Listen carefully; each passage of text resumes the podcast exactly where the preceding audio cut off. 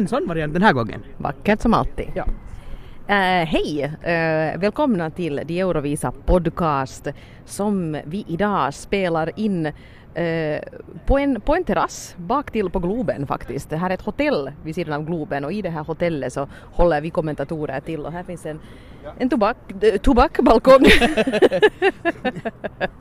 Alltså, nu, det här, det här, en tobakshylla. Det här, här, blir, här sitter vi och röker så att vår skorstenar. Det här blir ju helt fel. Först så klarar jag inte av spelande överhuvudtaget och sen säger vi sitter på en terrass. Det är som att, att, att vi skulle syssla med helt annat än det var vi och röker på.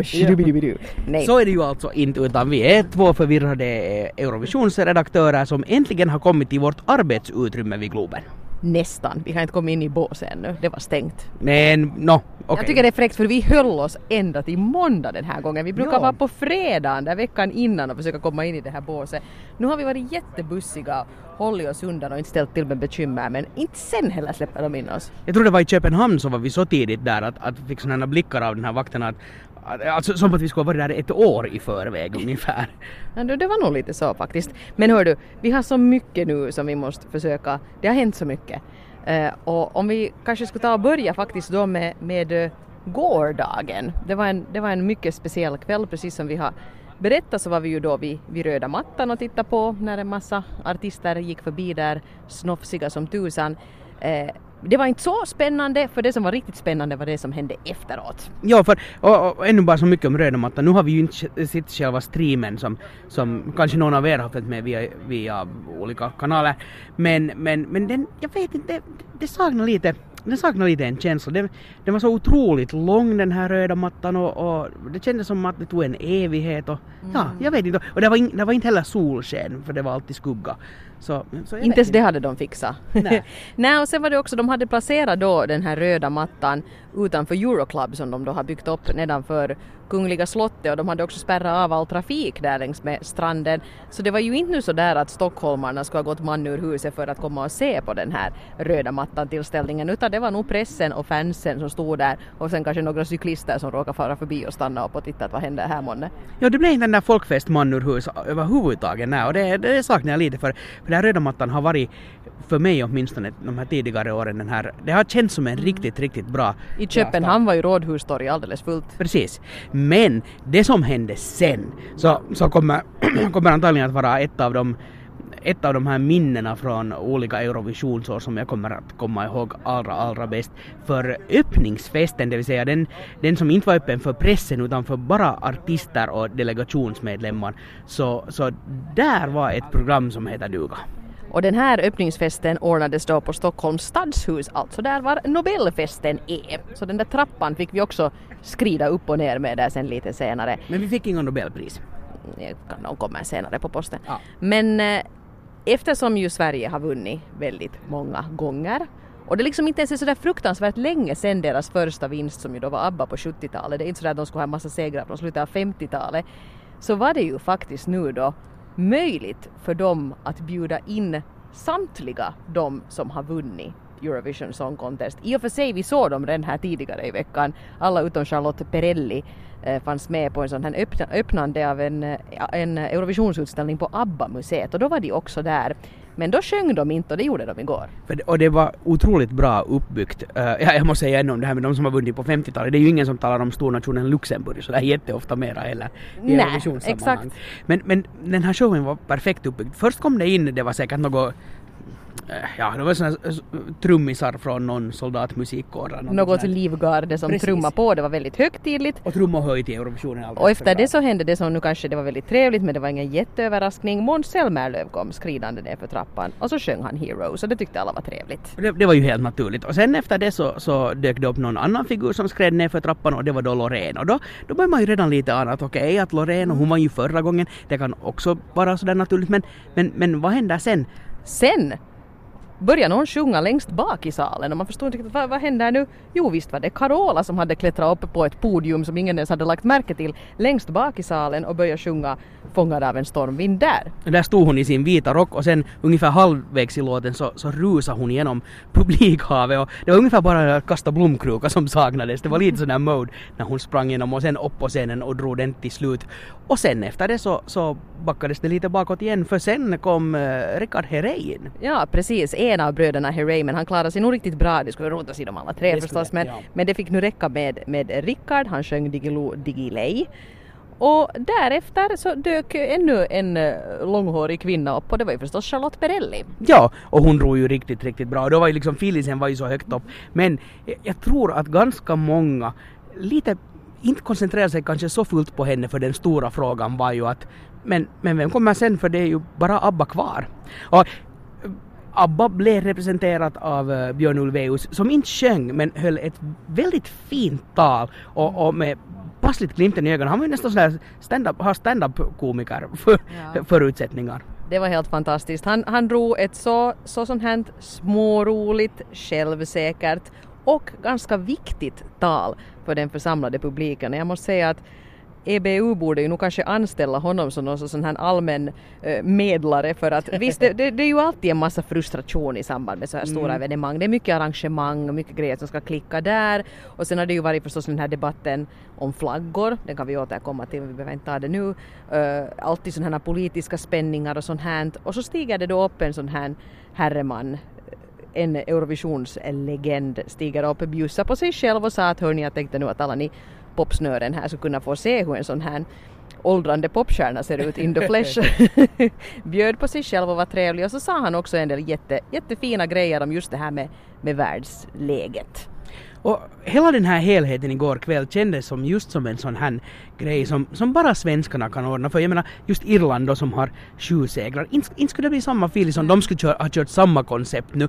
För, för de, de har ju bara ballader. Mm. Så det skulle, men när Sverige eller, är det, här... eller är det nu det att, att vi som finlandssvenskar tycker förstås att det är så jättehäftigt med Sverige. Vi kan, dem, vi kan dem utan till de här låtarna. Vi kan ju relatera förstås bättre till en, till en uh, Rickard Herrey och en Karola på ett annat sätt förstås än resten av Europa. Det är helt klart. Men, men, men det var så snyggt upp. Och, och borgmästaren höll, Stockholms borgmästare höll ett tal innan, och till och med, det var liksom ganska mm. snyggt genomfört och bra. Det var inte här en, en grå gubbe som ställde sig upp och talade, utan hon, hon gjorde ett, ett riktigt bra jobb. Lite kommersiellt kändes det, men det är nu en bisak. Och, mm. och vänta, det var något jag skulle säga. Men jag skulle ändå vilja lite återkomma till det som Björn Ulvaeus sa i mm. sitt tal. Uh, nu kommer jag inte ihåg ordagrant vad han sa, men bland annat sa han ju det då att det finns krafter i världen nu som gärna skulle säga att vi återgår till den värld vi ungefär hade på medeltiden, och därför tycker han att Eurovisionen känns viktigare i år än någonsin, och att de som stiger upp på den där scenen för att sjunga kan också på något sätt uppleva att de ställer sig på en barriär mot det här, att vi kan visa i och med Eurovisionen att nu är vi här och vi är tillsammans och vi gör det här, lägger politiken åt sidan och, och bara upplever det här att vara tillsammans, och det var ju förstås jättefint. Jag skulle säga att det var nog fler än jag som blev riktigt rörda i den stunden. Ja, ja jo, det var det. Nu kom jag på det vad jag skulle nämna. Alltså de, de svenskarna, i sitt, de som har gjort det här programmet för, för gårdagskvällen då, så, så det där, så de ville nog liksom också visa att, att hur, hur stor musiknation de är, för det, innan programmet började så, så var det en D J som, som spelade Max Martins alla största hittar, små exempelsnuttar, och, och, och publiken gick ju igång på varenda en. Då när vi kom in så, så så funderat, varför spelar man Britney Spears? Att, att, vad är nu grejen? Men då var det just det här Max ja. Martin potpourri som var på gång, så att ja, men ot- otroligt bra stämning. Och sen när efter det här programmet så, så fick, vi, fick vi gå in i den här, vad heter den, den gylle, gula salen? Gyll, ja. Gyllene salen, ja. Någonting sånt. Och, och där, där blev det ju verkligen fest. Det var sånt dansande och, mm. och härjande och, och, och ännu den här glädjen innan de här artisterna på riktigt börjar tävla mot varandra. Och, och den är hemskt rolig att se den här, den här sammanstämningen. Och det här är liksom sista chansen för dem som vi har varit inne på här i podden tidigare. Den här öppningsfesten, det är sista chansen som de mm. bara får vara där och slappna av. Och man märker lite att det är lite som korken skulle gå ur. Liksom. Yeah. Det var nog så vilt dansande, vildast av allt, förutom Sandia och Akabella, de var nog nästan allra vildast. Men också Juri Potsman från, från Estland ser mm. liksom ut att vara världens liksom partyprisse, men gästas. Uh, Polens Mikael var också ganska ivrig, och sen Polly från Bulgarien. Jag skulle säga att det var nog liksom dansgolvets ivrigaste. Men Sandia och Akabella var nog liksom en drivande, drivande kraft, för de, de rev med så många människor. Sen blev det liksom lätka jänkar runt hela salen och det ena och det andra. Jätte, jätteroligt. Och, och, och, det är en av de där finare sidorna av Eurovisionen. Det, det är liksom ett miniformat nästan på det här när Europa samlas på ett och samma ställe via, via de här artisterna då. Ja. Så att eh, vi, man blev riktigt omtumlad av den kvällen. Det, det hände mycket och det dansades våldsamt och, och eh, för vår del blev det nog faktiskt inte speciellt sent, för vi insåg, tog vårt förnuft i fånga och insåg att, att det här är en sån fest som vi nu ska lämna när stämningen är på topp, för det blir liksom inte häftigare än det här nu. Men det ska jag säga att om ni vill få en liten glimt av det här, hur det såg ut och hur det kändes när alla de här forna vinnarna dök upp på den här festen, så gå in på vår Facebook-sida, för jag filmade och försökte klippa ihop ett litet smakprov på hur den där, jag menar det är svårt att förmedla vilken känsla det var, mm. men kanske ni ändå får en lit, ett litet hum om hur det ni kändes. Ni borde ha varit där. Ja, varför var ni inte där? Ja. Det var att vara med i en delegation. Men mm. sen en, en portion kebab och några timmar sömn senare så var det en ny dag och så småningom dags att ta sig hit till arenan för att, för att börja inleda det här kommentatorsjobbet här. Via... Vår kollega eh, Mikko Silvernoinen har också anlänt, han som ska göra referatet på finska. Eh, det första året han är med i Eurovisionen, och han har ju då mycket vänligt sagt till oss att, att, att han vill gärna följa oss i, i, i spåren, för att vi vet ju precis vart vi ska, och då börjar vi med att ta honom med på fel metro. Ja, det, det var tunnelbanan ut i fel förort och, och sådär. Och... Men Särva Bring var ett trevligt ställe. Ja, absolut. Ja, kan rekommendera det varmt. och, och det som sände hände, ja, hände, hände, hände sen var att vi yrade lite omkring här, och sen var ju det eh, dagens första riktiga programpunkt, det vill säga commentators briefing, där de eh, öppnar upp lite vad som kommer att hända i, ja, no, mm. i alla shower, men framförallt semifinal ett, och då fick man ju en liten glimt också av hur vykorten kommer att se ut och hur, uh, hur grafiken kommer att vara och hur denna uh, skämt och vilken linje de drar liksom i hela den här humorbiten.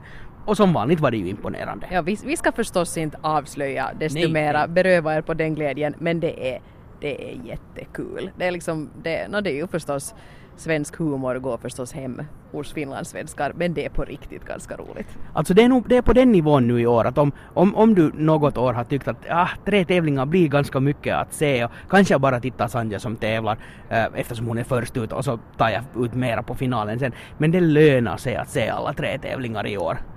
Det håller jag faktiskt med om, absolut. Också, också den andra semin, fast den inte liksom är så intressant eftersom vi nu då inte är med. Det vet vi ju redan att vi inte är med i den. Men titta på allting. Plus att de ska till och med ta, försöka få med ett, ett sånt riktigt roligt skämt som de måste stryka i Malmö på grund av tidsbrist. Till allas, ja, stod, kommentatorerna var jättebesvikna för vi hade sett det, men nu kommer det. Nu ja. kommer vi.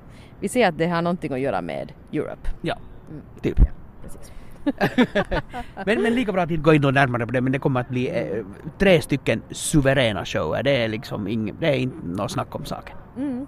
Nu sitter här en massa kommentatorer på den här terrassen och ser lite så här no, överhettade och kanske lite smått irriterade ut, för att jag tror vi jag ja, kommer inte att märkas någon större skillnad. Men nej, det vet jag. Men det var ju därför jag sa det, så du ska veta om det. Ja, nu har du solsting. Okej, vi... Det är bättre än regntotto. Pöl ska hämta sin stråhatt och så fortsätter vi. Vi såg Pontare också. Ja. Han hade en stråhatt. Ja, det var, det var på den här... Ja just det, pratade vi om det i förra podden, hela Eurovisionsmuseet? Nej, det gjorde Nej, det vi gjorde kanske. Det händer så mycket som man... Jag vet inte ens vem jag är och, och vilken dag det är framförallt och vilket år. Du är Pontare. Ja, det är nittioåtta. Det. Ja. Jättebra, jättebra. Mm. Du är Bobby Sox. Ja. Det är jag. Tycker du om mina paljetter? Ja, de är fina. Ja, ja. Mycket hårspray i gott. Ja. Solsting som sagt var. Ja.